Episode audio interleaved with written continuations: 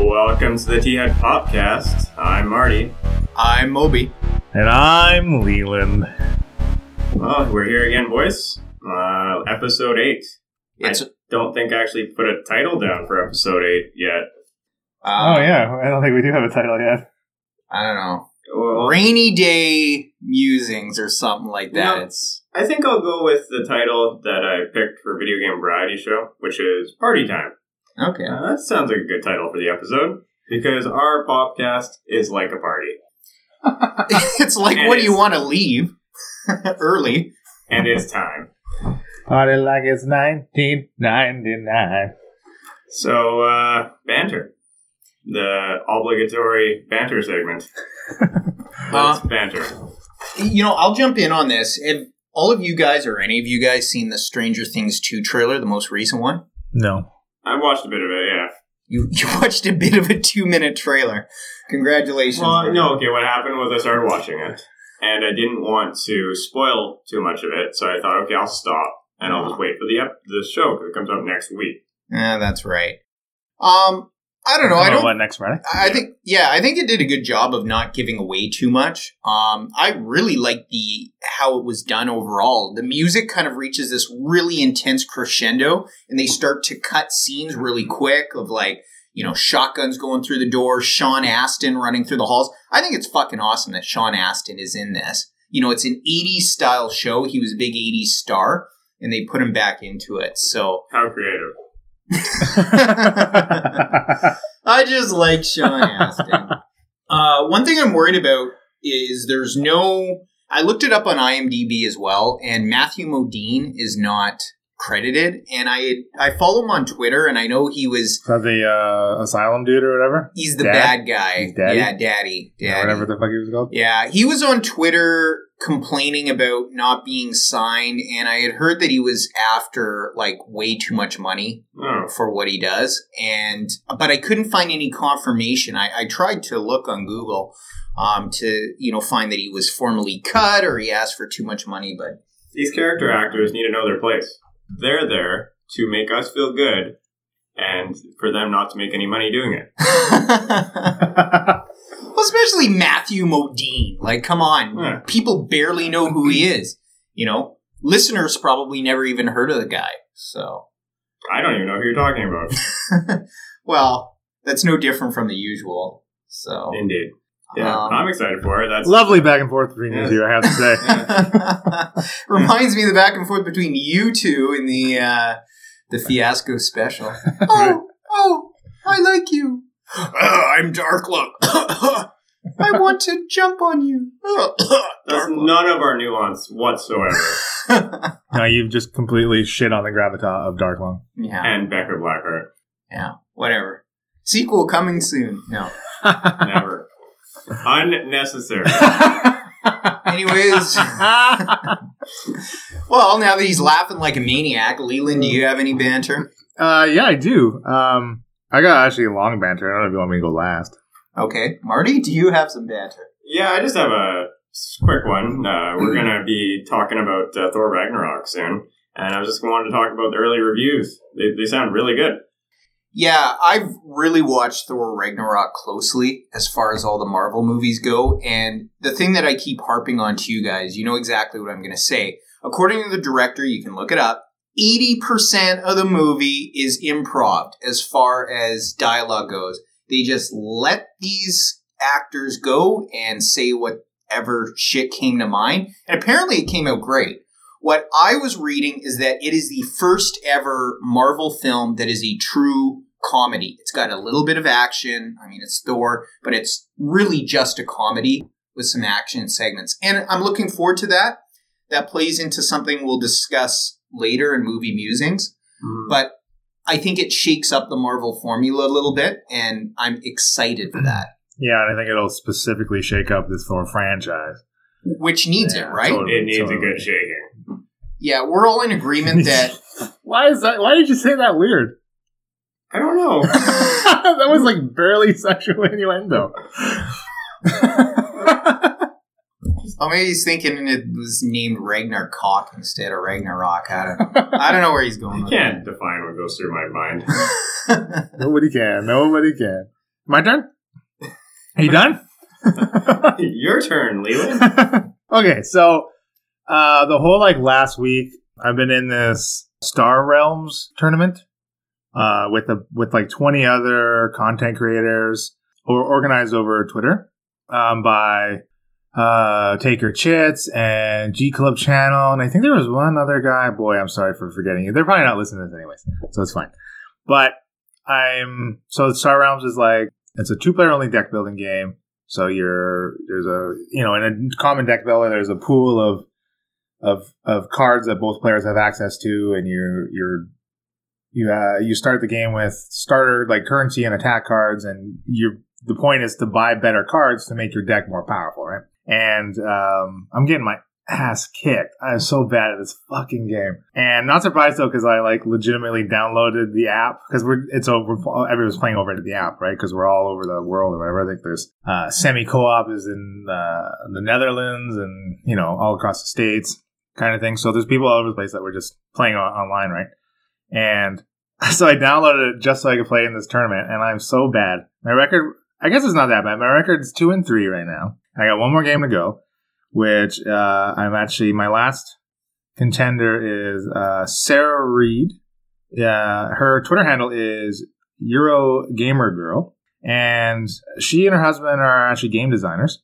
They designed a game called uh, Project Dreamscape, and it looks actually pretty cool. I was uh, looking at some uh, playthroughs and run throughs of it this week. It sounds familiar, actually. Yeah, it's like um, it's almost like a set collection game, kind of. But again, there's a common like pool of like dream cards, and the theme is like these researchers are doing this like dream uh, project thing, right? And they're they're the goal of the players is to be like to be become one of the candidates in this project, I right? So, and the and so you're sharing. It's you're all in like a shared dream, and you're trying to get these like lucid dream points or something, which I guess are the victory points. I think that's right. I hope that's not wrong. But so you you can buy cards from the common row, and the cards are cool because they're like they're split in half, and they have two different powers. So you can choose which power you want to do when you grab it, and each end has like a different symbol. So you're kind of building your tableau and matching up symbols. That's how you score the points and stuff. Um, I actually already I ordered it this morning from, from Amazon, so Surprise! it's on the way. So maybe we can get that to the table and uh, see how that is. Um, but I, you, may, you might like this movie. You can actually reserve. Oh, You can reserve cards from the from the main, you know, pool of available cards. I just went so- from six to midnight. I know. I thought you would. I, I thought like you would. reserving. Anyways, so I think she's my last opponent. And so like there's 21 of us and they were we were broken into um, three different groups and then everyone plays everyone else and then the two best records from those groups move on. And I am definitely not moving on from this group.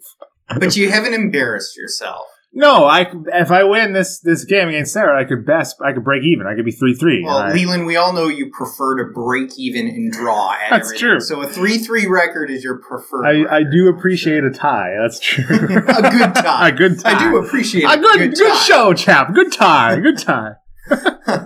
so that's been fun. Um, but man, when I lose some of the, some of these losses, I'm getting like destroyed because you start with like 50 authority. It's called, which is basically your life points. So you the goal is to bring reduce your opponent to zero or less authority, and you win, right? And uh, sometimes I've been getting. I think I lost one game. It was like 38 to negative 33 or something like that. I got fucking tools. And it makes me really, really, really angry. I got a question about this game. Yeah. Um, so it's an app, and you're playing with people that are in completely different time zones, and uh, you presume they have lives. How does the game go with any sort of momentum when you're essentially mailing in turns? Like, how does that? work? yeah, so you when you challenge somebody or accept the challenge or find a game, you can either play select a real time or like a 48 hour time limit thing. So the 48 hour is geared to be asynchronous play, which asynchronous was the word that I forgot in one of our last episodes that we were playing. asynchronous play. So like, I'll, I'll take a turn. I could, I just wait for an app notification telling me, oh, the my opponent has taken their turn. Now it's my turn. And when you fire it up, it shows you that it plays out the turn that they just took, right? Right. So uh, you're you do you're right. You do lose the agency, and like if you're playing like six or seven games at a time, you're like, oh, what was I doing in this deck? And then you kind of have to look through your deck list that you've gotten, kind of thing. And it lose it does kind of lose the intensity of it, I think. But so I know that's a little bit of downside with the app. Um, but like with the tournament, basically when you're matched up, you just kind of give your opponent a message and we're like, hey, when when can you play? Let's schedule a time because a lot of the content creators are like YouTubers and they've been recording the uh, the games and like commenting on their games and stuff. So if you if you're interested in following that, you can follow um, a Twitter account at Clash of Creators, and every time uh, we post up like match match battles and stuff, we use the hashtag Clash of Creators, and then we tag the account Clash of Creators. So it's all like you can see like all the trash before the tourney started. There's so much fucking trash talk going on. There was this big thread with all 21 of us in there. Everyone's just going back and forth. People are making YouTube videos, trashing the rest of it. But like, oh, it's, it's really cool. That So- sounds fun. It's really fun. It's really fun. And to boot, my followers have taken a nice, significant increase because of this tournament. So thank you for that. and that's what matters. That's- So, is there anybody we should be trashing during this podcast? Listener, um, well, you could always trash Take Your Chits. He's just terrible. Yeah. He's the worst. okay. Yeah, he's very incorrigible. Yep, Christian Kang from Take Your Chits. Check out his YouTube stuff. I think we've Shit. prompted him before. He was the guy that challenged me Oh, for that right. dice challenge that we did when we did the rules Oh, for resistance. guy. Yeah, that's same, same guy. Same son of a bitch. And okay, so next. So the Star Realms terms, really fun. Last thing I had was a bit of a Kickstarter update on T2029. Oh. So, as of October 14th, the creators have canceled this campaign. What? Yep. And a few days before that, I had actually canceled my pledge for it. This campaign was not run very well. There's a lot of a lot of things they did did poorly. So, as of October 14th, it was it wasn't even fully funded yet. It had gotten to about 31,000 of their $50,000 goal. And it's funny when it first launched, like right away in the first 24 hours, they've like 50% funded, like super quick. So I guess there was lots of hype from it because like they had a showing at Gen Con, like we talked about, right? Right. That must have given them a lot of. I think so, and I'm I'm right. wondering if that played into the. It seems like they rushed the campaign, so I wonder if they just really wanted to play off of that hype that they started to build at Gen Con and the previews, and uh, it got them halfway there. Like I don't know. So like the the campaign launched on September 25th, and it was going. It would have went till October 25th, so it would have been ending soon, but. But like they didn't get uh there was like it took them until like October 3rd to get an overview video out it and then like till like the 7th I think it was to before they actually put up a gameplay run through on the campaign on the Kickstarter page and yeah I don't know it just uh, I guess it wasn't spurring any interest for people like they just when you looked at the page there was just nothing there right to really show you what this game was I don't know no feedback from the creators, really.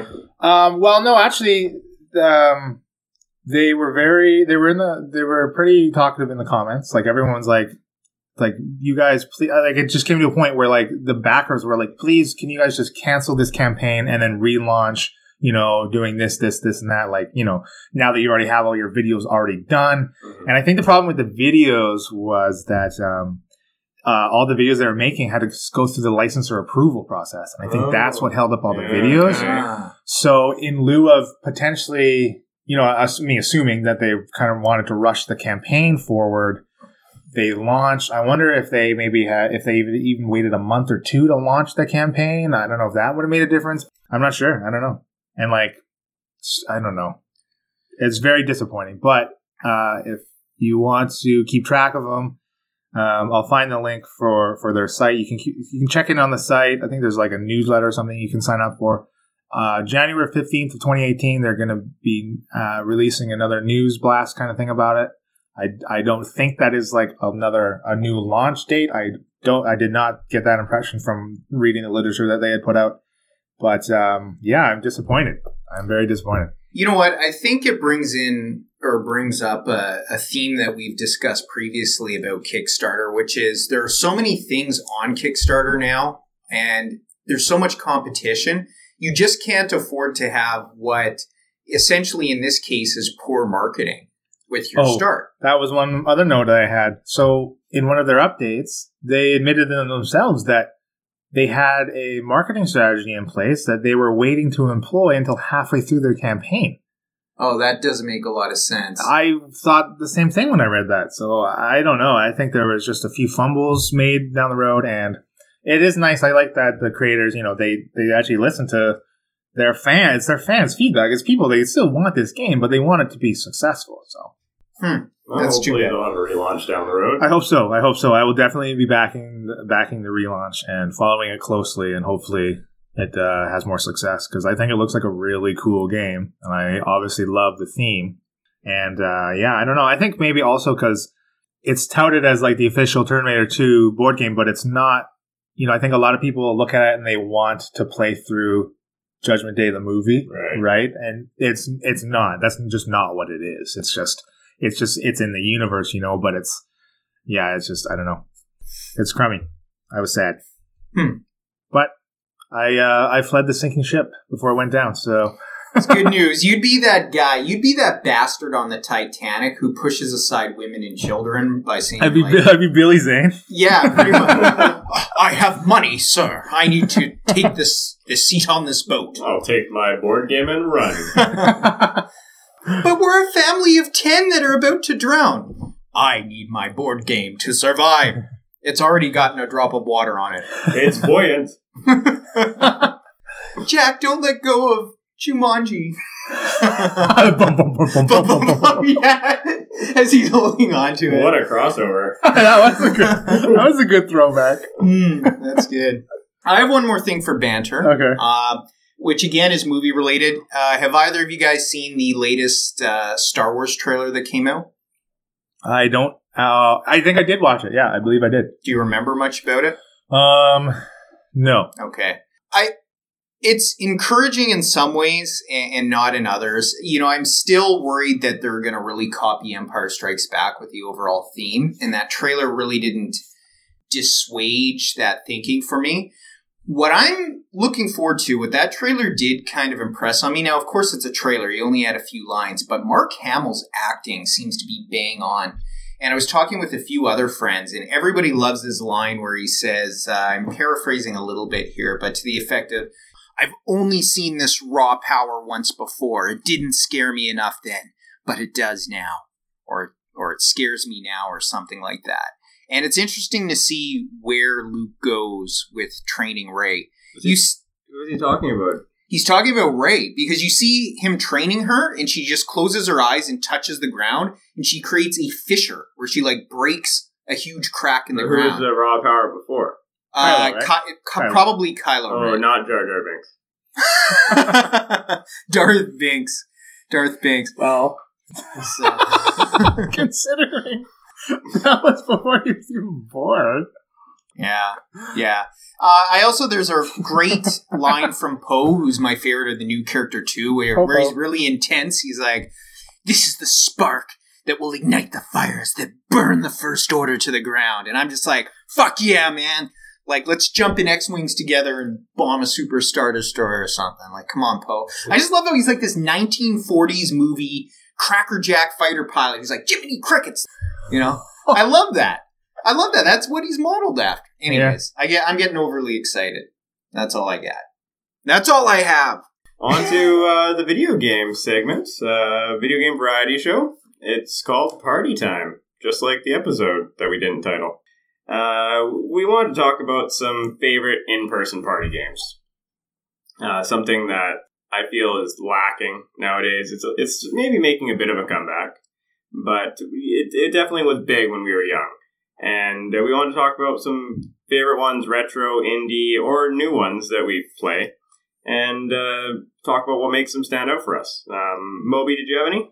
Yeah, I had two. Um, I'm actually big party gamer. I bought or rebought uh, my kind of it's a niche system. If I don't know if listeners heard of it, uh, TurboGrafx 16, which was around for like three years in the late 80s, early 90s.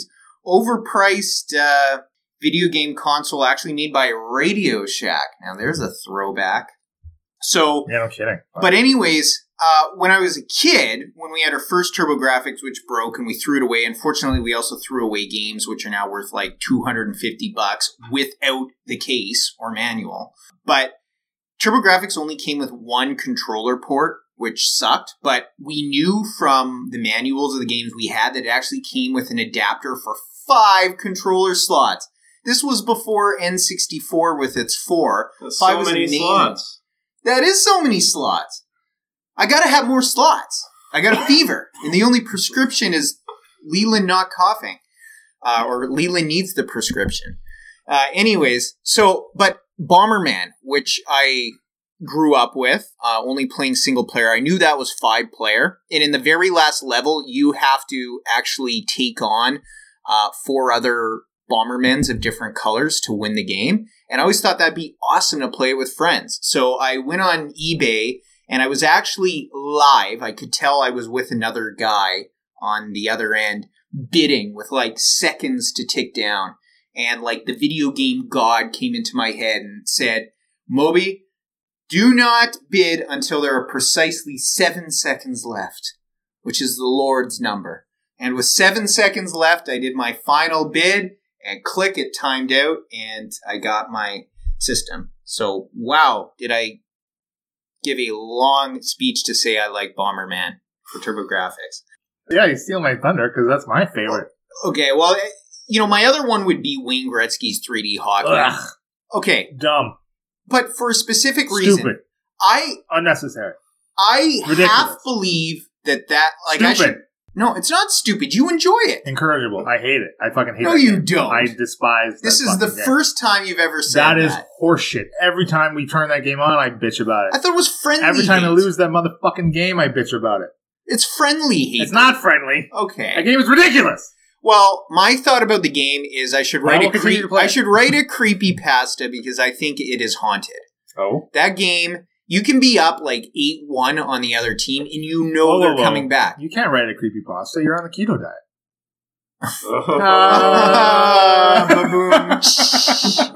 wow, wow, wow, wow. Leland Steele. is actually low carb. oh, there are low carb ver- versions. Okay, that's Yeah. good. Yes. Carry on, my friend. The the fear increases your metabolism. Uh, you just sweat the fat right out.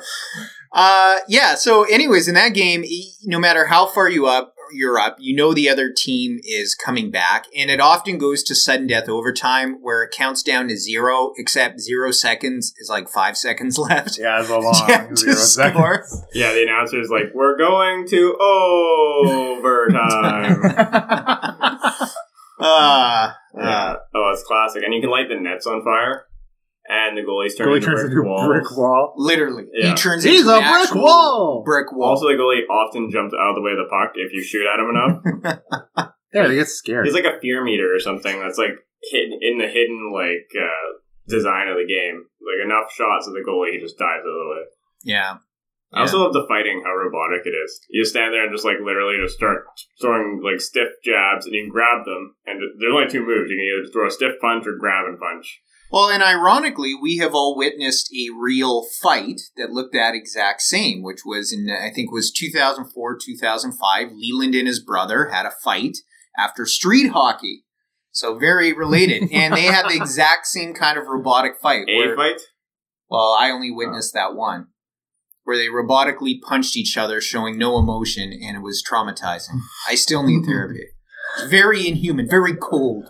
But anyways, my that's all. favorite fight I've seen was you versus your brother, where uh, it, was, it was on an ice rink in a parking lot, and you took oh you man, took off parking your, lot of McDonald's. you took your glasses off to go fight him, and all I could see is you guys slipping out in the like the parking lot, and like you flailing and throwing punches, and Leland and I were just sitting in the uh, parking lot. Um, sorry, the We were inside. The, I will explain. We were inside story. McDick's. I was so fucking pissed. Wh- What had happened was my car did not have good snow tires on it at all. It didn't have any snow tires, and it was snowing. We really wanted to go to McDonald's and then see a movie, and I needed to concentrate on driving. I was slipping, um, and my brother. Are you sure we were seeing a movie? Wasn't this for Marty's birthday? yeah, we're picking up Leland, Oh, okay, and then That's we were going to get married, not McDonald's, Chinese food. Chinese. food.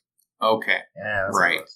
And what happened was my brother was just basically bitching in the back seat. I couldn't concentrate. I got super pissed. He wouldn't shut up. So as soon as I parked, I got out. I did take off said glasses. I opened his door while he was defenseless at first, and I just started wailing.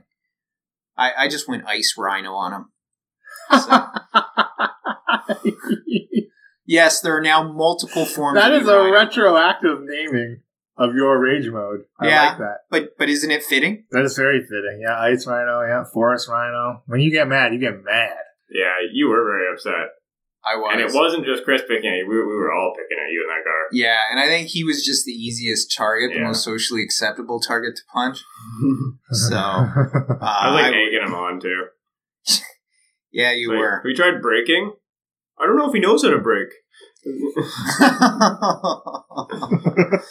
uh, anyways, uh, party video games. Oh wow! What a tangent. Well, we've been going on a few. Tangent is our middle name, listener.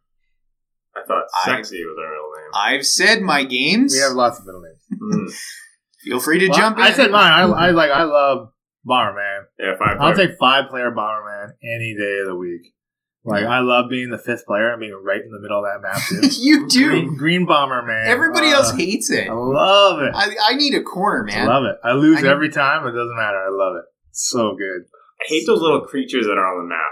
Oh yeah, those weird blue blobby things. Uh, They actually don't appear. I forget if it's two or three players, but there's a threshold where they don't appear if it's few enough I players. see. Really, you think it would be the other way around. Yeah, Yeah. you would. Yeah. Or like as players get eliminated, they could populate them. Yeah, Yeah, like maybe like force the end of the game quicker or something Mhm. yeah. rather than a tie. I love the tie. That's the funniest part. You can make a. pr- I don't know if they've really evolved the Bomberman franchise much. Like I haven't played it, many of the new ones. Well, when was the last new one for 360? There's one for uh, the Switch actually. Oh, really? Yeah, apparently not very good reviews. We How do you fuck up Bomberman? Honestly, I don't know. Throw it back. Just make it a throwback. Just make a classic bomber. Just make an indie Bomberman game. yeah, Don't bother making a. just do it. Don't make a eighty dollar Bomberman Yeah, game. fuck. Don't do it. Eighty dollars. We have a two two hundred eighty dollar Bomberman game. So You know my what I mean. We're not, Okay. Jesus, we're not talking about retro pricing here. I'm not, But talk- I'm not talking about what it's worth. that is a future segment. that I've For cut out now. Oh, Yeah, it's out. We're taking it out of the Imaginarium. I'm changing the content direction away from anything you want. Well, the next art direction is going to be dick vandalism of your face. The next, the next You movie segment I is dabble. actually going to be about Scott Pilgrim versus the World. Yeah, I like it. I hate that. I that. love that movie. Love that. The movie. only good, How could you hate that movie? It has Captain America and Superman in it. Okay, and it does have Mary Elizabeth Winstead, Yeah, which is does. an automatic plus five points to any That was like As hot as she has ever been or ever will. That be is. Oh my goodness, she could put a guy through puberty. Anyways, party video games. Fuck, we're all over the place right now. Taking someone else. All right, all right. I'll tell you why I like Bomberman. I like it because the controls are stiff as hell, and it's very easy to blow yourself up. Many times. Yes. If you drop a bomb in the wrong spot you, and you're pinned in, you are screwed. Um, I love how fast the games go. We like we literally play like a dozen dozen, dozen games of it, right? And I don't know, it's just so fun, and it's so satisfying when you're like one of the last two people, and your bombs, the explosions are literally reaching like more, Yeah. three quarters of the way across the map. You're like, yes, I am thermonuclearing this fucking map right now. Oh yeah, it's like the best thing ever. Or when you can just like literally run from one end of the map to the other and drop like ten bombs, huge chain reactions. Yeah, I, I, love it when it gets down to you and one other guy, but all the blocks have been blown up. Yeah, so it's only your stupidity or your strategic mastery that's totally, going to win you totally. the match. And my stupidity wins out every time. It does. AKAs. Anyways, I, that's my that's like my all time favorite. Love it. Okay. Uh, yeah, I've got a couple, but uh, one I wanted to mention was Towerfall, which is the Mm. one we were semi recently played for PS4. It's a, very similar to Bomberman. Yeah, It's- kind of. Yeah. It's a four player though, and you play it uh, as archers. So instead of uh, bombing each other, you're running around with bows and arrows and like power ups, and um, on a side scrolling map that also goes up and down, so you can actually access the bottom of the map from the top. Kind of reminds me of uh, like some Smash Bros. Um, levels and stuff like that. Uh, it's really fun. It's also, I think it's on PSN for really cheap, probably like 15 bucks. It's worth checking out. Oh, so worth getting. Yeah. Yeah. You even have like two other people to play with. Super Yeah. fun. Yeah, 'cause Yeah. we, we pl- picked that up a few times. It's good for like an hour or two just to burn some time. Yeah, I really like the dynamic maps, which is something Yeah. Bomberman doesn't have. Yeah, I like that you can catch the arrows. Yes. Yeah, you, you can pull Oh, off some pretty The instant replay is really cool too. yes. It's like slow motion replay kills, and you get Yeah. stuck to the wall with an arrow. yeah. No, that was a great Yeah. choice. when Yeah. You introduced that to us. That one's good. Uh, yeah, the other one, a big one, I think, is just Super Smash Bros. Probably the original, honestly. is just really fun to pick up and play at any time because it doesn't take very much uh, skill or like remembering any specific controls. This is really easy to just pick up, mash a few buttons, and lose to Kirby. Yeah, the the original the, the original is my favorite and like just just tooling anti-listener was like the best part of that game where he was taking Kirby and uh we just slam him to the ground and he'd fumble for reasons why. So Yeah, Uh, it's a good game for sure. Absolutely. Yeah, well, those are the big ones for me. I mean, I guess um, what we want to talk about is what makes those games stand out, and really, it's something that I think we that Leland really nailed, which is they're easy to uh, jump into, but and they're quick. You know, like these games shouldn't take a long time. You should be in and out fast. You should, if it, when you lose, it's not like you're sitting there for half an hour waiting to get back into the game. It's like it's quick, it's fun. I think the mechanics work best when they're simple, but there's a, enough depth to it that it's not boring within a half an hour. I'm going to throw out a weird sort of thing, and I hope I can explain it for why I think or what makes a, a good party game. But like we mentioned, or what Leland mentioned with Bomberman about, you know, having so much fun blowing yourself up, I think a good party game has to have the epic ability of you to screw over your own game and then laugh at it. A- And I know that's weird, and that's not something I've brought up in person outside of the, the podcast. No, I get it. But you get okay. I good, get it because um, I feel that way about worms. yes, I was gonna bring that up. I I make so many mistakes in worms. oh yeah. Oh, I, yeah. I, you I- throw a grenade into the wind and it comes back Oh, to you. It's like, I'm the oh, worst. shit. I mean, I'm just terrible at that game. But then every once in a while, a plan comes together, I and love it when a plan comes through. and I'll win and I'll do okay, and it, it feels pretty rewarding. And when you're losing, it's like, well, it's hilarious, See, anyways. what you got to do is be like Leland, and instead of using weapons, just get girder packs Mhm. and Girder, build, baby. Girder, girder. build, build the Empire State, uh, you know, building on top. Oh, of no, no. and You don't just randomly throw them around. You don't just make shapes. You strategically place girders to pin in other worms. It's simple. And if they happen to make a shape while you're doing it, more is the better. oh, man, I really do love those girders. I Oh, know you do. Love them. Love them, love them. and I love And- the holy hand grenade. well, everyone likes the holy hand grenade, But the girder love is infectious, too. It really is. It just spreads. Once one guy puts a girder, everyone's going to start using girders. That's just how great they are. I like the cows. yeah. Like See now, five if down. you can effectively place a girder over a worm, forcing them to blow their way out of it, you have now also placed an effective cow ramp into that hole where more worms could potentially be. there we go. Boom! Girder strategy wins every time. Yeah. Yeah, I, I was super happy with that. I mean, I don't want to harp on it, but that game was bought for investment reasons only. And when it turned out to be a lot of fun for all of us, um, that was that was just a huge bonus. So I'm glad you guys enjoy it. Yeah, I actually picked it up for the PC because I had so much fun playing it, and then I realized it's not quite the same unless you're sitting there in person and No. blowing each other up. Well, and think when we play these games too, right? I mean, it's not like we hang out and do these games often, so it's a special thing. It's often for a birthday party or a Christmas party. Yeah, and We usually have some we're drinks and good drinking, food. yeah. Yep, I knew you were right along those lines. Yep. So So, Yeah. what makes in-person multiplayer so enjoyable? Alcohol. Alcohol, yeah. because drinking by your, drinking by yourself and playing games online is not socially acceptable. Yeah, you have a problem. Yeah. It's sad. Really, because I do that like every weekend. Yeah, we know. We're talking about you. world, world of Warships. this isn't episode eight. This is the intervention episode. Oh, okay, guys, I'm ready to go. Yeah, no, that that social aspect, and I don't think that social aspect can be replaced, at least in my opinion, at all. Even with uh, voice over internet uh, programs like Discord and playing games but you're alone in your house with other people, it's not the same as sitting beside your friends. Yeah, It I agree. just isn't. not for that type of game.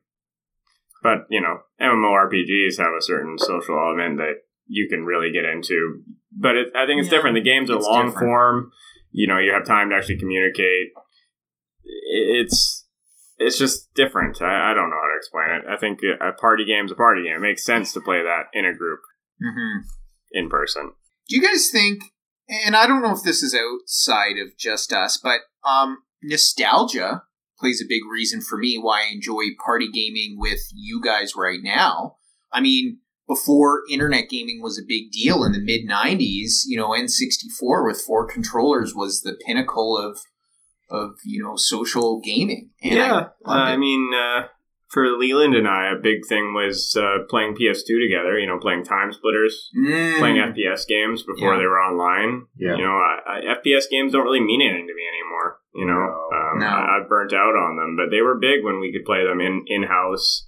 I think Time Splitters was probably the pinnacle of like Oh, so good. in person, uh, you know, FPS, and it it, it, it took that Goldeneye formula and that Perfect Dark formula and just took it to that next level. Yeah, I regret selling it. I sold it back to like EB Games for ten bucks one time, Oh, along with some other games. Common mistake. yeah, I really wish I didn't, because I enjoyed the single player in that one too. Um, Actually, it was good. Yeah, it was surprisingly decent, especially compared to the first time splitters. well, and it had a good. I didn't use it a ton, but it had a good level maker.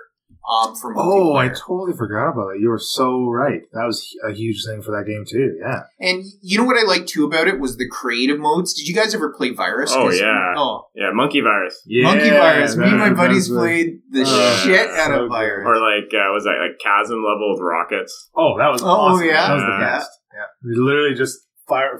We divide up. You got this side of the chasm. I got this side. We're just gonna shoot rockets at each other. You know what? Fuck it. I got a GameCube and I got a backup GameCube in case my GameCube breaks, just like I have a backup. I don't want to touch a GameCube controller. Oh, I was gonna say I'll rebuy Time Splitters and we can If play. you can splice the wires from a GameCube cord into a PlayStation controller, I'm down. Otherwise, uh, Otherwise, you'll pass. pass. hard pass. all right. That's all I got on the subject. Yeah, I think that pretty much nails it. I really like that uh, FPS.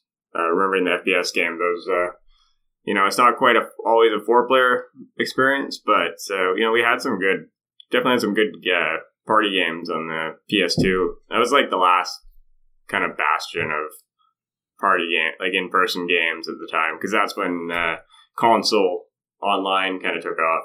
Yeah, that's true.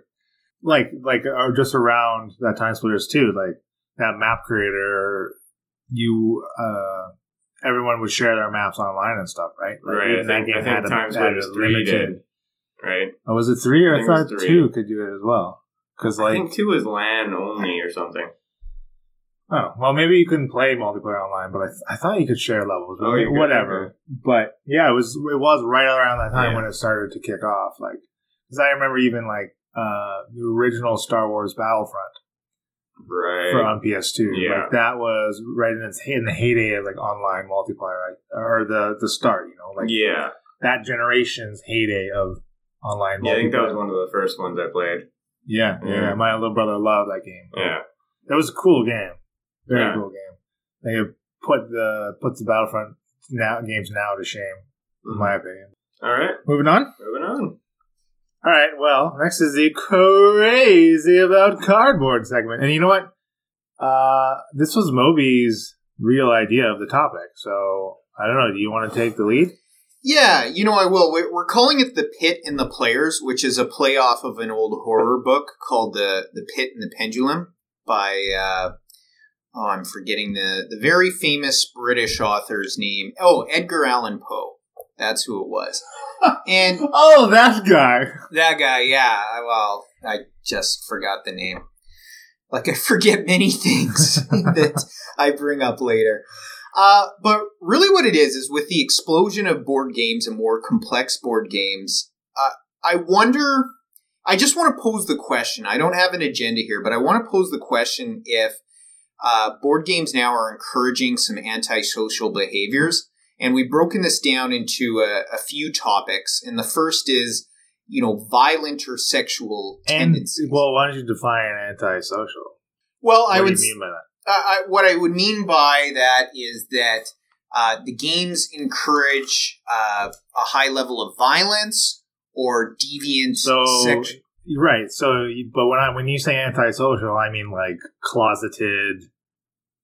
I don't like looking at. I don't like seeing or being around people. That's what I think of when you say. But that's not what you mean. No, right? that's not what I'm meaning. I, I'm defining that as be. uh, I guess sociopathic might be a better term. Deviant. Okay. Deviant, Yeah, okay, yeah, okay, something yeah, like that. That's what I thought you were talking about. Yeah, yeah. for Yeah, yeah. So yeah, I don't mean like antisocials and someone who doesn't want to hang out with people, but kind of violent, deviant behavior. Uh, it, you know, and as well as that, you know, uh, lying and deception. Yeah. You know, I, I think that's a topic I want to tackle second in this segment. But you know, the first thing I want to throw out there, and uh, you know, Leland, you might be best at answering this, but are there any games that you know of that really kind of encourage or stoke violent or kind of deviant sexual tendencies? Um. Well, I mean, I don't know. It's hard to say. For okay, so let's tackle one at a time. Sure. Violence. So it's it's difficult to say because like like we talked about in episode three, a bloody good time. Um, like that. There's an abstraction there when it comes Yes. to violence, right? And it there is like a weird. It's a separation, but there are certainly games that you can play. You may make a line like diplomacy is like a classic example of like a friendship breaking game where you, you everyone's vying for control of these countries and you're making and breaking alliances and you're backstabbing people like that can be beget some seriously strong feelings of anger Mhm. right so is that what you kind of mean like or or do you mean like you you're talking like outlets Yeah, I, I think outlets in a way. You know, I'll think back to our several D and D segments, Dungeons and Dragons that we did. Yeah. we, we kind of uh, in some Well, sessions yeah. would top each other for descriptions of very violent. sure sure but i think talking about tabletop rpgs and board games very completely different. yeah very okay, different. fair enough. I didn't. Fair enough.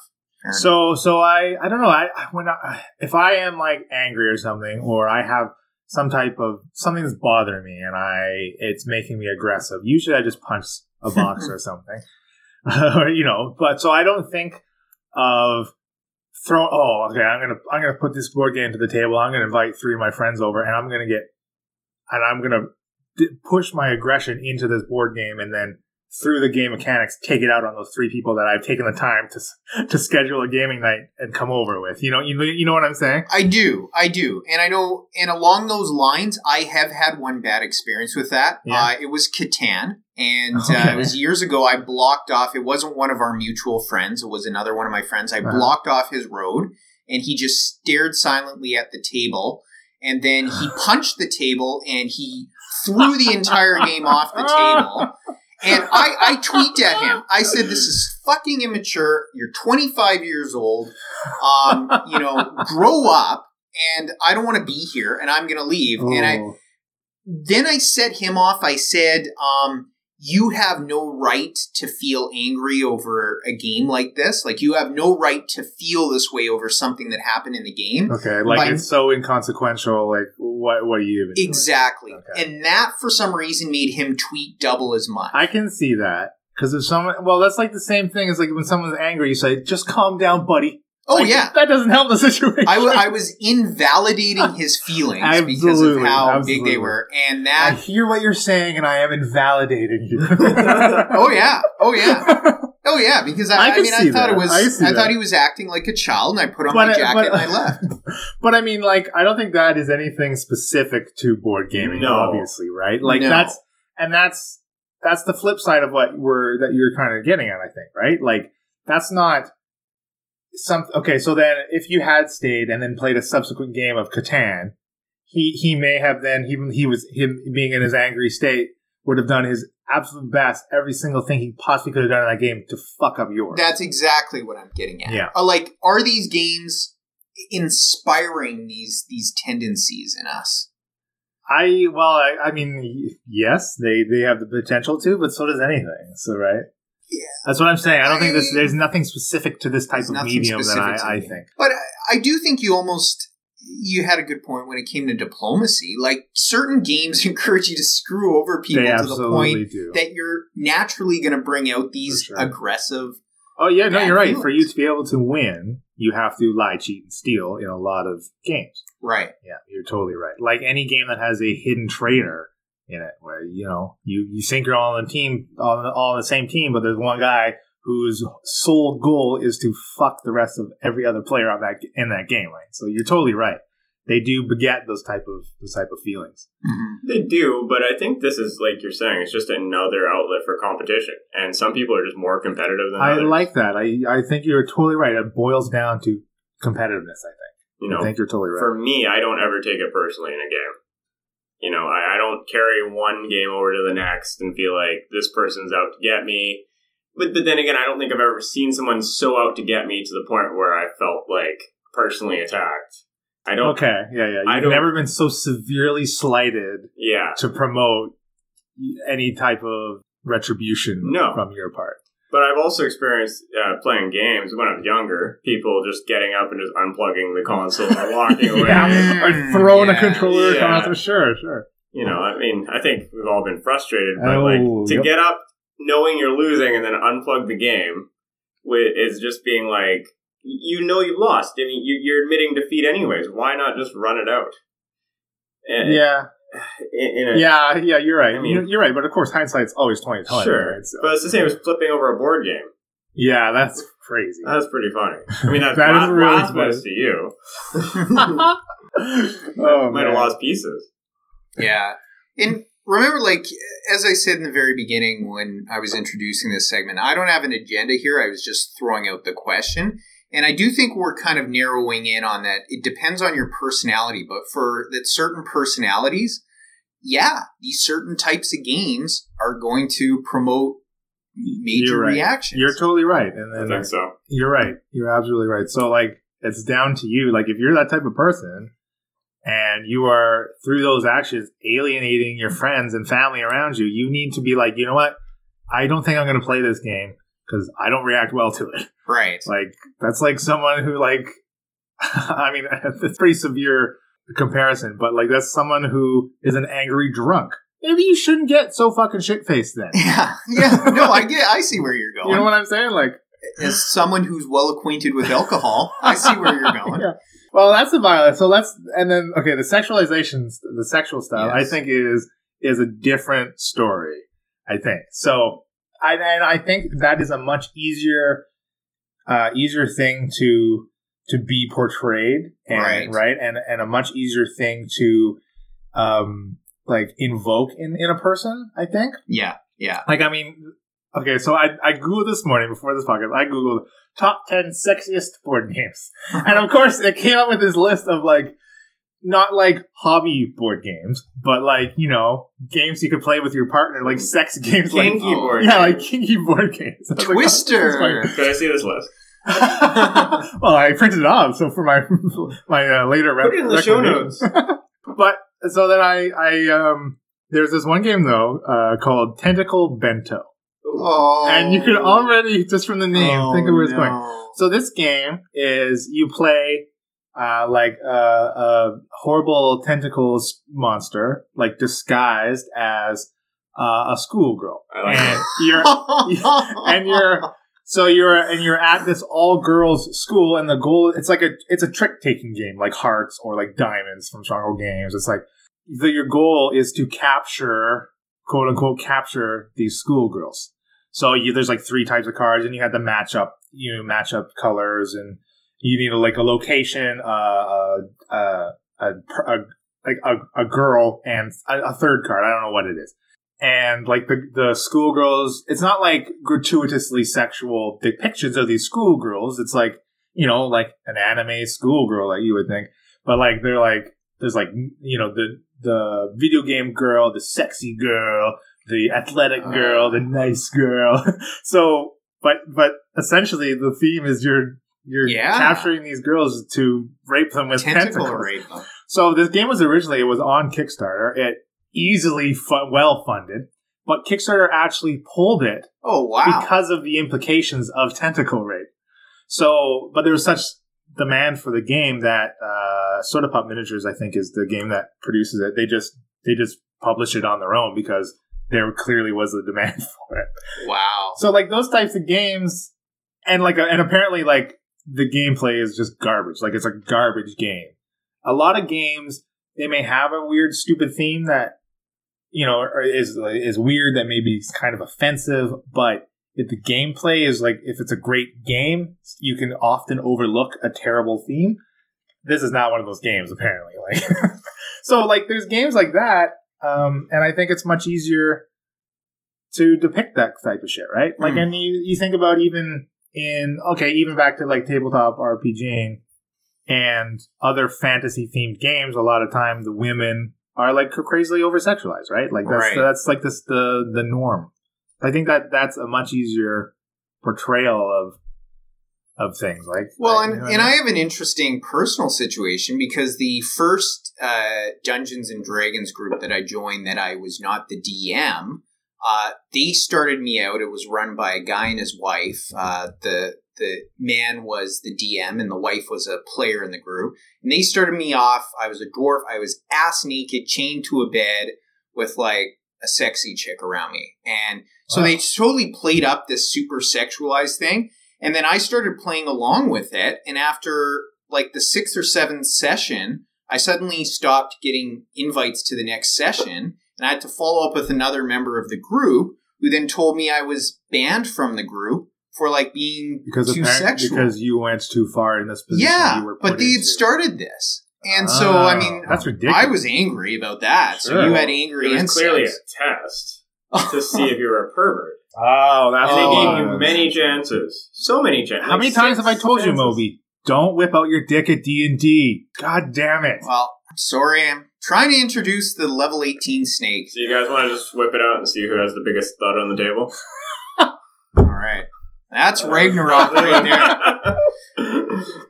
Uh, I want to bring up, and I know it's bec- because it's commonly played, I want to bring it up, but as someone who has a psychology degree, I'm fascinated with how everyday people play Cards Against Humanity. That game Oh yeah. has the most disgusting shit cards that you got to play to try to win.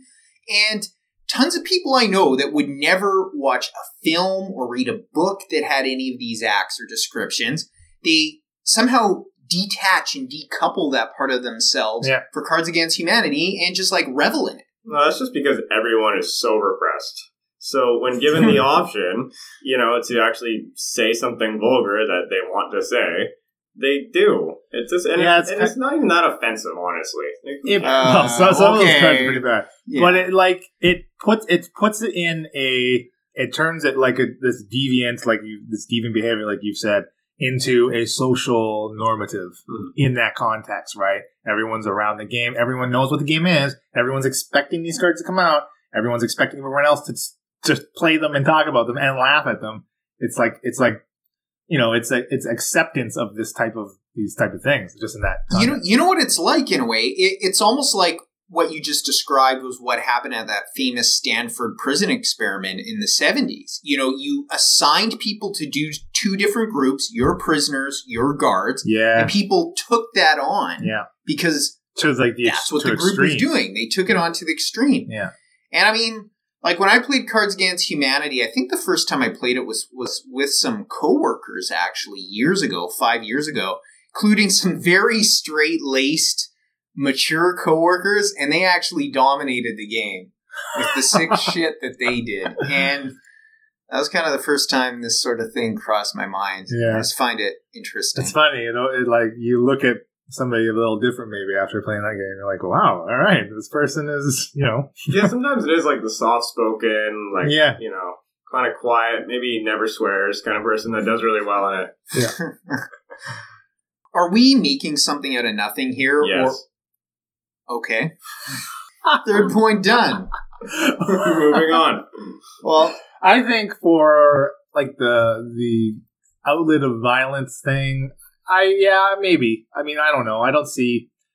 I see. You know, if someone's going to tweak at at a, at a you know someone taking out one of their armies or whatever, and yeah, that's belligerent behavior. Yeah, and that- fuck that that, fuck that ass. dude. I mean, I got no problem with that guy going home after the game and putting a hole in his own wall behind closed doors. Hey, been there, done that, buddy. All right, I got your back. but I'm not going to sit there uh, again.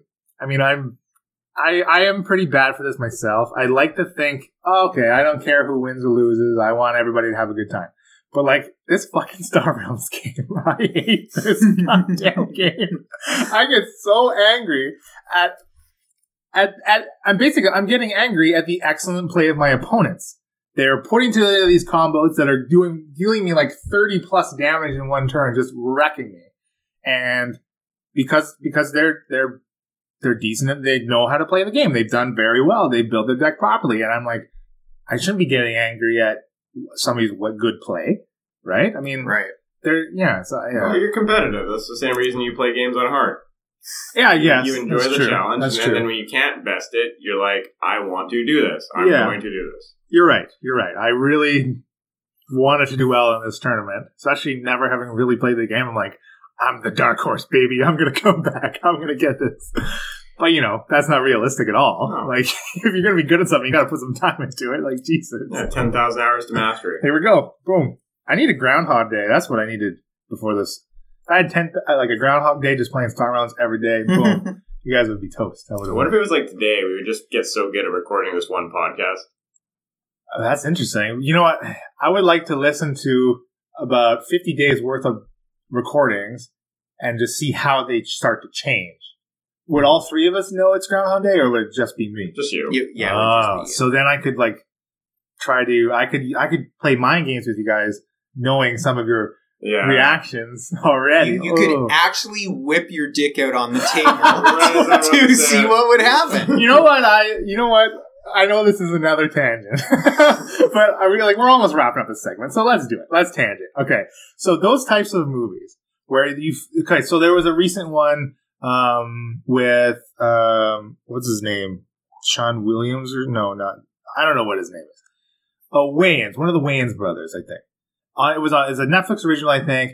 He wakes up completely naked in this elevator in some random hotel the morning of his wedding.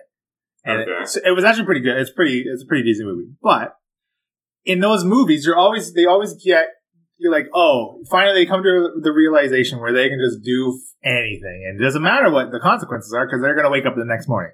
And never do they ever wake up the next morning and it's the next day after doing something super terrible. Yeah. They're all, they always wrap it up nice in a neat bow. Oh, thank God I didn't murder somebody last Groundhog Day because Yeah. it's the actual day after Groundhog Day now, and I don't have to go to prison for life. Mm. So like, Yeah. that always just bugs me about those movies. I just saw saw something about a horror movie or something that's coming out where Oh, it's yeah? like Groundhog Day, but it's like the person gets murdered and they have to keep reliving it to figure out who Oh, killed them. see, that's cool. That is Yeah, cool. Yeah, that's I've super heard cool. of that. I forget the name, Me but I've heard of that. I like Um, that. Sorry, I totally forgot. No, no, no. That's now. that's we totally were cool. talking about Groundhog Day. All right, movie I, music. no, no, no, no, no, no, Groundhog no, no. I got one more point. I got one more point on this last topic, which is I do think, um, specifically for the sexual content that we agree is out there, I wish the board game industry would voluntarily do what the video game industry did and just make some sort of explicit tag. Um, you know, especially just for sexual content. And I'm not at all ag- like a censor. I don't. Do they, I have, see what do they have like an age on some of the games? No, Or is it not more- not to my more knowledge. For like difficulty. And like, okay, so Cards Against Humanity is basically apples to apples, which is quite popular, like a game that y- you know kids will play. Yeah. Um, and what if a parent? Because I don't think that has any explicit tag on it at all. It's just like here, someone say it's like similar to apples to Well, apples. that would be so funny. Here, little Jimmy, look. Miley Cyrus in a barrel of semen, which is actually a card. Yeah, That's a good one. I see what you're saying there, but I, I don't know. I think that leads.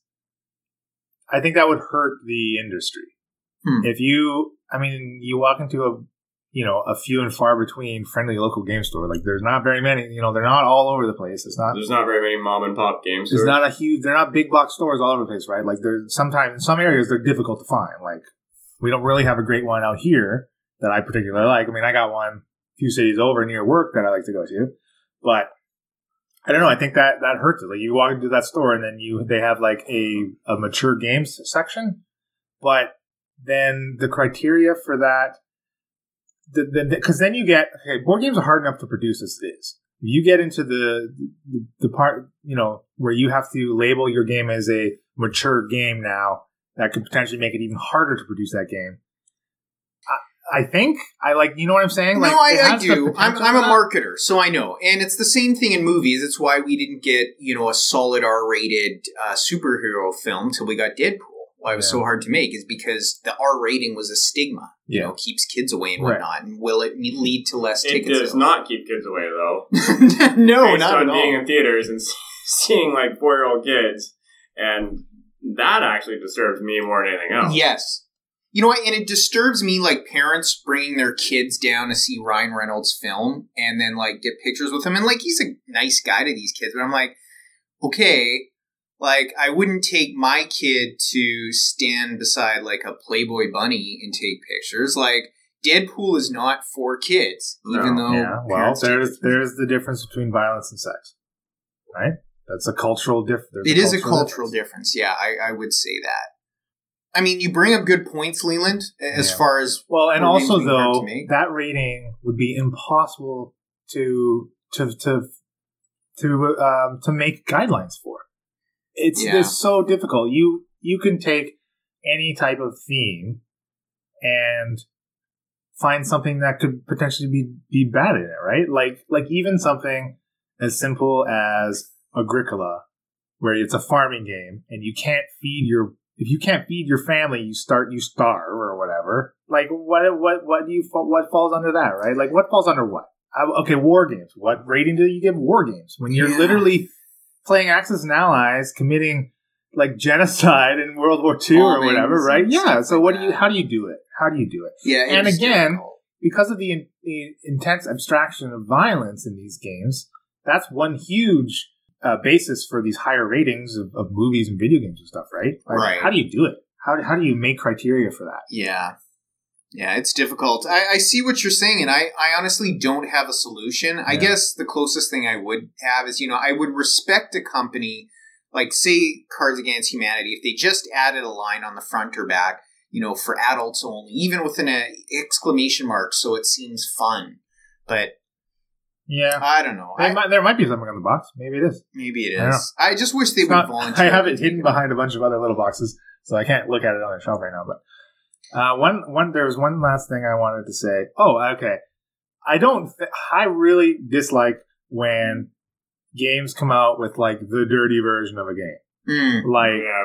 like okay, classic example that comes to mind is Codenames.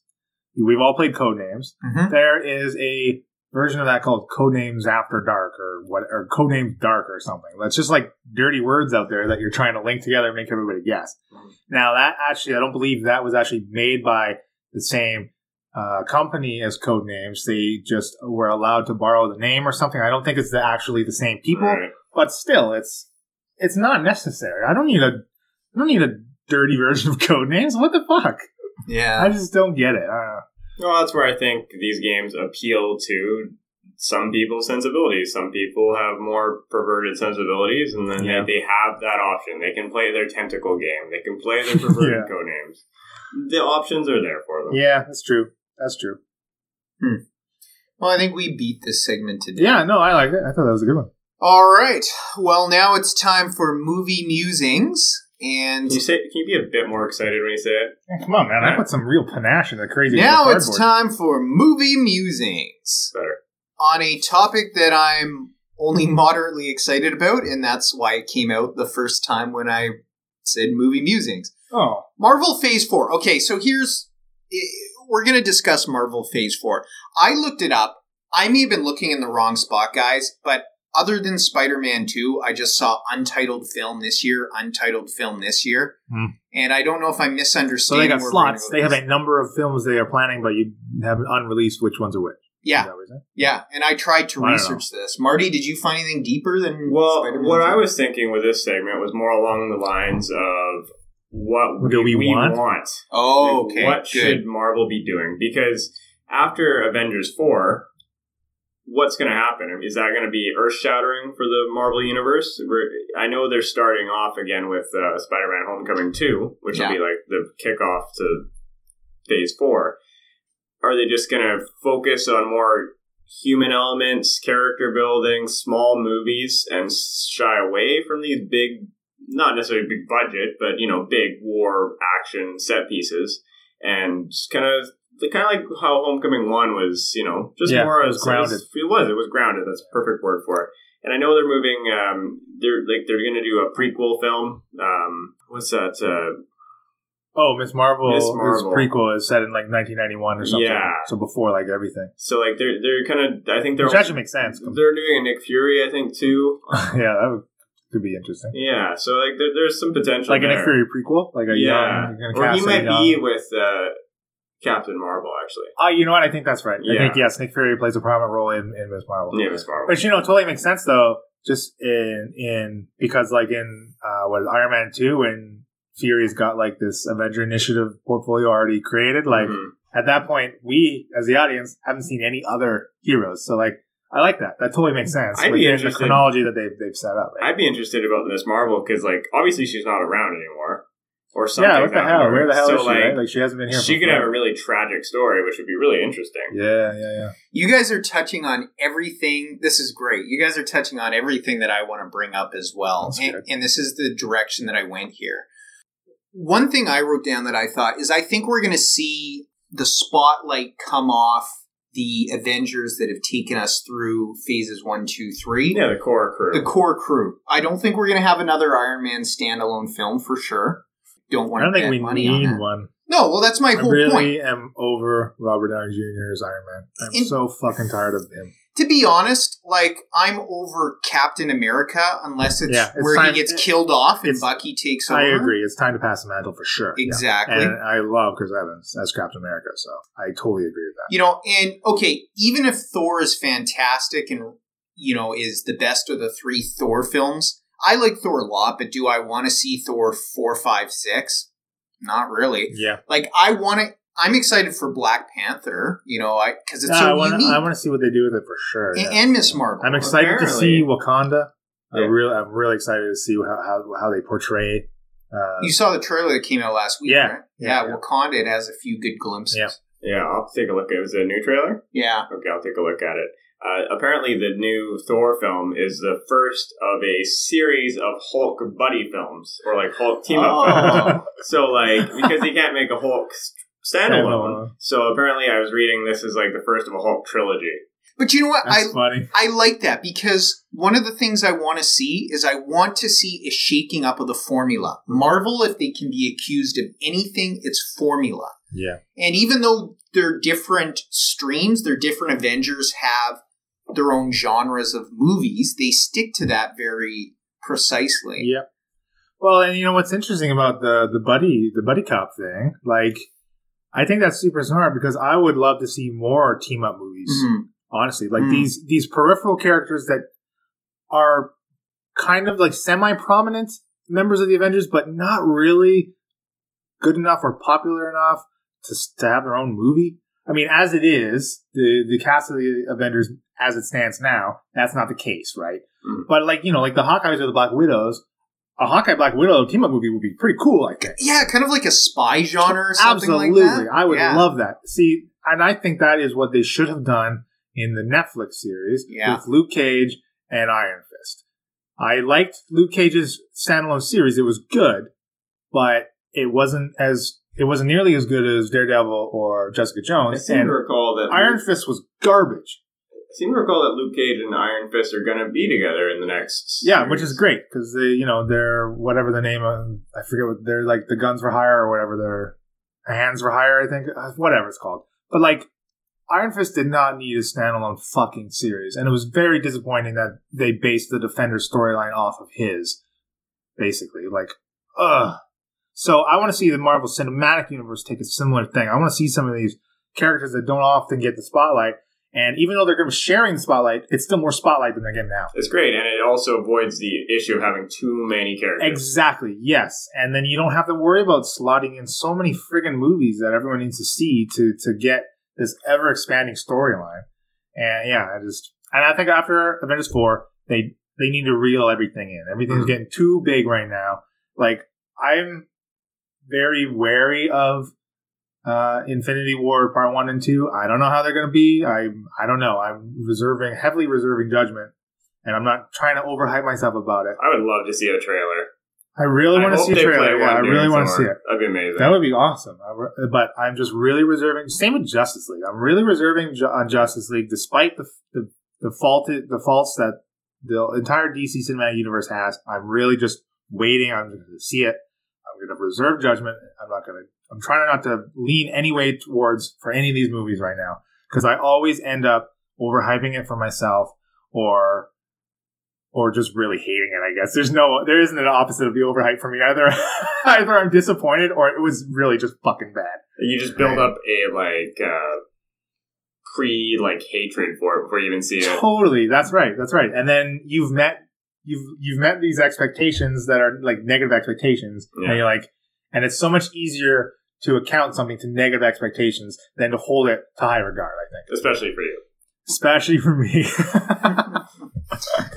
Um, Six point five. five five and a half. one very straightforward question I want to throw to you guys is do you think we're going to see I would say more than one, like two plus uh Avengers die in 3 or 4? Are, are we going to start to see some characters die, some stakes being upped that way as we move into phase 4? Well, minor spoilers. I was reading somewhere that I guess there was a casting call for one of these films where they were filming a uh, funeral scene. Ah. But to me, that seems pretty obvious. He had like they have to kill off somebody. Somebody You have to. At least you cannot fight Thanos without casualties. to make the the fourth film have some sort of weight. I think at least someone has, important has to die. Someone needs to number die in part one. three. Yeah, Mhm. Captain America needs to die in Yes. Infinity War Part yes, One. I agree with that. Yeah. You know what? that would be great idea. That would be awesome. the word I use to the point, like we've had so many Marvel films and the stakes are, are still so low, it's awkward. Like when I think about it, it it's awkward. It, it like uh, defies narrative structure. At some point, there has to be tragedy. There has to be something to make things move forward, and there hasn't been. Right. Even in Civil War, the absolute worst thing that happened is that War Machine, That who's a minor character to begin with, Did not die. did not die but I- gets injured. Yeah, you're right. I think we have touched on this before. Too. Yes, we when we were talking about DC, I think we, we touched on it. We have, Um, but yeah, I know it's funny, and you know what? Unlike uh, Batman versus Superman, like we like I bitch and moan about Superman dying with no real emotional weight to Batman or Wonder Woman because they've all just met for the first time. Now we have that emotional punch that a death can finally hammer to the audience with this whole universe that they built up. This is the time to do it. yes. which is why it didn't work with Quicksilver and. the No, it was too. it was like it was a throwaway. You're like, oh great, Yeah. at least Hawkeye's still alive. It was like, like- right, like, it was like having a red coat or whatever from yeah, totally. Wars. There, there was. He was a red shirt. Red shirt. yeah. And of course, I mean, I guess you knew that going in because because of uh, Fox's Quicksilver, right? Like Yeah. you, you just you know how is this going to work? Well, one of these guys got to die. Like somebody's gonna somebody's gonna get his throat kick, cut. Um, the worst, the, the right one died. yeah, the, the right Right one kid died. Uh, that's good. but as far as the new lineup, I don't know what the hell they do because okay, I, I it's got to be Cap's got to die. Iron Man's got to go the way of something. Yeah, like fuck Iron Man. Get both of them out. Kill Vision, because that's got to stay destroy with the comics. Something you you you know. Okay, you know what? Thanos has got to be killing Vision. Thanos is going to rip. Graphically. Yes, on he's going to rip that gem from his head. Yes. Boom, gone. In- Slap in it into front of gauntlet. Scarlet Witch. Oh yeah, yes. yeah, yeah. Oh, Yes. Yeah. Slap it right in the gauntlet, and then he's going to go to fucking town on time, space, and everything that Yeah. exists. Which would be great because Scarlet Witch has some sort of like time space powers. yeah. You know, making her go crazy would be an awesome. Oh, That would be that would be cool. cool. Yeah. And then, Great. and then in phase four, they roll into like a House of M thing yeah. where her powers, she goes insane, her powers going nuts, and she like erases I guess they can't because like in House of M, she like era- uh, like erases and she races mutants. basically mutants, which drastic reduces the population of mutants from like hundreds of thousands to like a hundred plus, hand, like a small handful. And the only one in House of M who remembers is Wolverine, of course, because Wolverine's memory is all buggy and shit from all the Weapon X stuff and blah blah blah. but but uh, so obviously they can't do that. Very scientific. Oh yeah, very, very. Um, but I don't know. That's cool. I I really like the idea of reality warping stuff, and we're getting some like cool like Elseworld movies where shit is just fucked up, Yeah. Yeah. super like on his head backwards kind of thing. So is Hulk in Avengers three and four? I gotta assume. Yeah, he's I, gotta I don't be. know. He's gotta be. Right? I don't. I, I wasn't. I wasn't sure. I have no idea. Is Miss Marvel in them? I don't think so. Hmm. Exactly, right? So I'm wondering if that Miss Marvel, like you said, super tragedy, like, is she gonna be like Han Soloed, encased in carbonite or something for the next 30 years? Oh, And then they- like Cap, And they, oh my god, that's, yeah. and then they meet I each mean- other. and, and then Howard the Duck gets unfrozen at the same Oh, time. Love it first. Hey, how we, we, love at first quack. we know Howard the Duck is roaming around somewhere in, in the we galaxy. do Yeah. know. We do know the irony. But, so, so then what do they do with Miss Marvel? Does she die at the end of her own movie? That'd be cool. I don't think so. Would it be though? Would it? Would you need? Would you- the, a single What- what movie? the- What was the point? exactly right. Would a, a single movie would not be able to? Well, and you hire Brie Larson, who just won an Oscar, Yeah. like for Best Actress. So why would you do that for a one-off film where she dies? Yeah. It's Well, possible. I, I can certainly see Miss Marvel being the leader of the new Avengers in Phase Four. okay, That's, that's okay, very, that's cool. I think that's very plausible. that's cool. And yeah, depending on what happens at the end of her movies, I don't know. She's somewhere. Like who knows where the fuck she is or what she's been doing since nine since the nineties, right? Um, That'd be a pretty badass role for a female too. To actually That would be be cool. the leader of the That- Avengers that actually in a would be film. cool. Because then, uh, yeah, and then you know you get Bucky as Cap being second in command. You got no Iron Man, fuck Iron Man. So, but but what about like okay, Wanda and Hawkeye and Black Widow? What are they going to do with these characters? Do they move forward? Like what what happens to them? Like there aren't enough. There Yeah. not there isn't enough secondary people outside of the Avengers to fill a whole new roster, right? So you can't lose everybody. Are you sure about that? There's a lot. Like who? Uh, all the Guardians of the Galaxy, Ant Man, Okay. Wasp, Oh yeah, I forgot Doctor about Ant-Man and Wasp. Strange, Black Panther, Uh, yeah, I guess, but you, and every like I don't- ancillary I don't see how I don't see that working though. I like No, I know what you mean. Like, are they enough? It was like when they had the uh, second team training. I think at the end of Avengers two. yeah, you're like oh, Like, this look is at the wannabes. great. Well, in the in the case of Black Panther, you know, he's kind of got his own posse. I mean, he's a king in his own That's area, halfway He across doesn't- the world. He doesn't need. to. He's It doesn't a make team-up character. Exactly, it does not make sense for him to join the Avengers. Precisely my point. Yeah, he could be easily be a cool ally to pull in. You know. Mm. Same Okay. as Doctor Strange, honestly. Exactly. Yeah, yeah, yeah. And Doctor Strange wouldn't want to be part of the Avengers. He's got to fucking protect the Sanctum Sanctorium or whatever the hell it is. But like right? Spider Man could be eventually. yeah, yeah. Yeah. Even though he's yeah, I would. I'm gonna.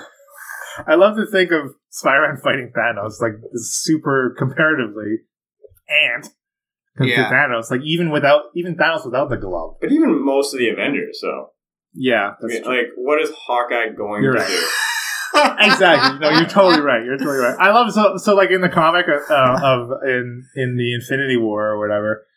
uh, Like they all go into space and they all have like these spacesuits and stuff, and like Spider Man's like in, he's like with them for some reason. He's in space and he's like shooting his webs, but it's in space, so his webs just go. This is such a float. on he's like the most ineffectual son of a That's bitch. out there. great.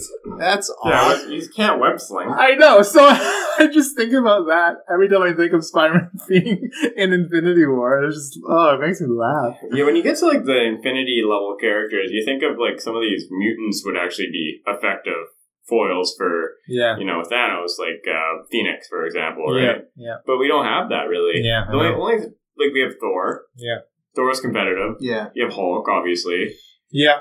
Two biggers. But Yeah. again, as he gets his hands on that gauntlet with all the gems, none of them stand a chance. In the comic, they need to bring in these cosmic deities to t- help bring Thanos down. And the only thing that defeats is Thanos defeats himself. So apparently he's got like, you know, he's um he's got like some crazy deep seated self doubt and is like subconsciously self destructive of himself. Like literally, he is his own downfall, and he gets. I don't know. He just like wants to see himself fail or something. Like it's something weird. I don't know. It's it's obviously it's much better explained in the comic, and it kind of makes sense even though this comic is you know Well, I know he's like constantly courting death, and he's like, yeah, so that's his main that's his main drive because he wants to use his gauntlet to wipe out half of the universe to impress death or whatever or something like that. And so I don't know how they're legitimately going to defeat Thanos. So like in the and so in the comics he like the glove comes off or something somehow and then uh Nebula actually picks it up. So like she's like bent and broken and like his like Thanos is like mind slave in the in the comic or whatever. So she looking for retribution picks up the glove and slides it on and then everybody has to team up with Thanos to take down her. Uh, and of course she's much less effective wielding this crazy powerful thing, you know, because she's who she is, I guess. I don't know. It's weird. It's weird. So I don't know what they're gonna do with the movie. How are they legitimately going to defeat Thanos? Rocket Raccoon. unless, unless they're going to severely depower the gauntlet and these stones, which up until now doesn't make any sense with how they've been de- depicting them. Oh yeah. Shit, there's been like entire movies about a Like in the first stone. Guardians, when you get this legit world-breaking stone, uh, yeah, it's And just, he's gonna have a handful of them. exactly, exactly, yeah. So I, And they compound on each what other. are they? I don't know. Uh, Have they? Have they cast and written themselves into a hole? I don't think I'm going to be satisfied with the outcome. But I wonder if we're looking at some of these other films where these heroes have fought other major villains. I wonder if there's any way they will recruit some of these villains to help them take down Thanos. That's that could be- Vulture, even though he's not that powerful. Right. Okay. So who Ironmonger. who is available? Ironmonger. What happened to Obadiah? Is he in prison? He's dead. yeah, he's dead. Okay. Okay. so who who then is there? Every villain they fight, they kill. Who's that one that um um Doctor Strange? What is he?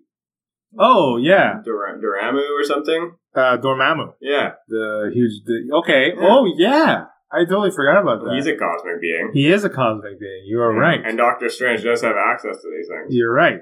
Wow, I didn't even think of that. That's a really good point. Plus, you That's know, interesting. every like Asgardian god, Yeah. all that stuff. Idris Elba Yes. takes his big. That's true. You know, what about the goddess of death they're fighting in, uh, In Ragnarok. in Ragnarok? Yeah, yeah, yeah. Yeah, she's apparently really powerful from Hmm. what I read. You know, that'd be cool if that's who Thanos is trying to That court. would be awesome. That would be really cool. Also, Loki. Loki could just deceive him into losing. there we go. Well, I mean, we're not going to get a Thor Loki team up in Ragnarok. We're going to do it again in Infinity War. We've done it in every other film. I yeah, I guess know. that's true. Man, That's Loki true. just keeps popping back Yeah, up again yeah. and again. So I don't know. I just, I just think I'm just going to be disappointed at, at the at the outcome, like how they solve it. I'm good. I think I'm going to be disappointed. I just want to see a trailer. I want to see a trailer really bad. I know. That's why I'm trying to. It's annoying talking about it. It's dredging up all my feelings and my my issues with it, and I'm trying not to let them impact my my opinion of things. This is called Marvel therapy. But- Good. I need to talk it out. So we're kind of getting at my third point here, which is does Marvel need to give themselves a shot in the arm? I think our answer is a definitive yes. Yeah. They can't keep continuing to go this way. And do you think right now things are stale? I would say they're well. If they are not stale, then they are well on their way to becoming stale. Yeah. They're- Like I didn't, I didn't see Guardians two, but I just heard that yeah, it's it's good, but it's the- it's the same. It's the same. It's samey, right? yeah, Is that true? Did you, did I haven't either you seen guys it see yet. yeah, I've seen it. It's uh, it's not as good as the first one, Yeah, but the first one was one of the high Oh, points yeah. of the Marvel universe. that's true. right? That's and it's funny talking about that stale is when Guardians came around, it was a shot in the arm it was. when it came in. Yes. when it came out. Yeah. Yes. No, So maybe Ragnarok is the, is the newest shot in the arm. and I, I feel with Guardians too, it was very samey, as Yeah. we like to say. You know, it it, it really d- didn't cross any new ground in terms of feeling for me. You know, Okay. I think that was what made Guardians One unique is that it had a lot Right. more feeling and, and humor, and, and almost like dark humor to it that Yeah. that a lot of these films didn't have. It, it had that edge and that self-referential tone. That you know, it wasn't Yep. afraid to make fun of itself a little bit, and Mhm. I think no scene it was more indicative of that than that one scene where uh, uh, Chris Pratt's wanting to get his Walkman back. And uh, he's just getting co- like electro zapped. Yeah, yeah, totally. um, yeah, and you know, number two wasn't quite up to snuff, Hmm. right? So yeah, I think that was for me where I was going. Okay, you know, now I know Ragnarok's around the corner, but th- this one needs to be be good, and that, that that's a bad thing too. That one film's enough for us to go like, oh, they're stale. Yeah, you yeah. I mean, like we were talking about, like with the high standards thing, it's much easier to to compare something uh, and see and find it not meeting those standards that the entirety of the cinematic universe have, have set. Well, yeah, you're only as good as the last thing you did. Absolutely, absolutely. Which is sad, but it makes sense, right? Like, I mean, consistency is key. Imagine, you know, think about um, Justice League. Imagine what we'd be thinking if Wonder Woman was terrible. You know, Oh yeah, it would be. I would be full on board, uh, full on the fence of not excited for it at Mhm. all. I think. I don't. I think I'd borderline not even see it. yeah, it may not. e- Yeah, fuck. No, Uh, I mean I'd have to see it. I'm throwing that out there. oh no, no, I know, I know. You gotta, you gotta what see it. You gotta go see it. I, I need to see this. Ah, just. I don't know. I haven't even seen a Justice League trailer that's blowing me away. I mean, I know we're talking about Marvel here. We keep talking about Justice League, but it's you inevitably make the comparisons, right? I mean, it's the same thing. We could have we could have a whole other topic about the future of the DC universe if we really wanted to. The future is bleak. I think we already talked about this. You're right, we did. Oh shit! Wow, listen to that. you know what my art would be? We're not going to do that segment, but if We already did. Martin said we did legit Okay. talk about DC already. I should have done uh, some artwork using a screenshot of Sad Affleck. Yep. That's what I should have done. That defines. where Hello, DC darkness, is. my old friend. Uh, What's the next point? Is that the last No, one? that's it. That's it. Okay, well, is there anything else you guys had to say about the future? What are you hoping for? Like hopes, dreams, aspirations? Uh, for me, we've we basically touched on absolutely everything I I've had. I want to see uh, boldness in story. I want to see uh, team ups and new characters. I want to see deaths and higher stakes. Yep. I want Um, risks. And if I don't get all of those things, I think I'm still going to be a little bit disappointed. I mean, this has been this is a bloated franchise that's been around for a lot of years. They really need to shake it up. There's my two cents. I think so too. I think they've spent many years expanding. Now they need to bring it all together. Bring it together quickly and concisely before it gets out of hand and before we're bored with it.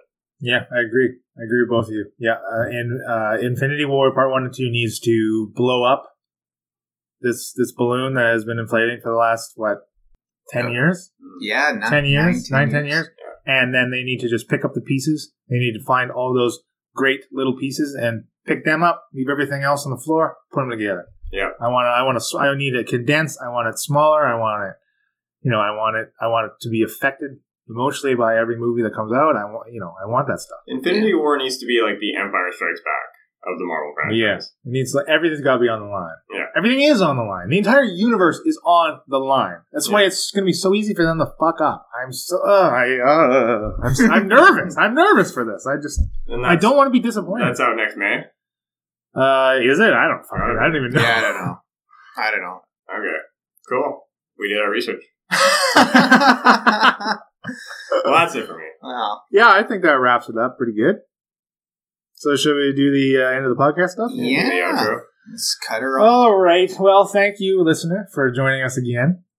I don't think we have we don't have a we don't have a bonus episode coming out next Monday. No. No. So in uh, you know in two weeks, listen look for episode nine. I'm sure it'll be just as good as this one. but if you like what we're doing, um, you can find us find our Facebook page, give us a like, give us a comment. You know, tell us your own thoughts about uh, phase uh, phase four, moving into phase four. I would love to hear what you guys think of uh, you know a condensed team, you know, like a new team. Let's let's get some rosters. Tell us some of your rosters. I want to hear that. And uh, visit our website at ttpopcast.wordpress.com for you know the show notes, um, links to where you can listen to us on SoundCloud and iTunes. We're on Stitcher. You know, review us there. Give us some comments. We love to hear from you guys, from you, listener. I think that's it. I have been Leland Steele. I'm Marty. and I'm Moby. Take care, listener. Thanks, listener.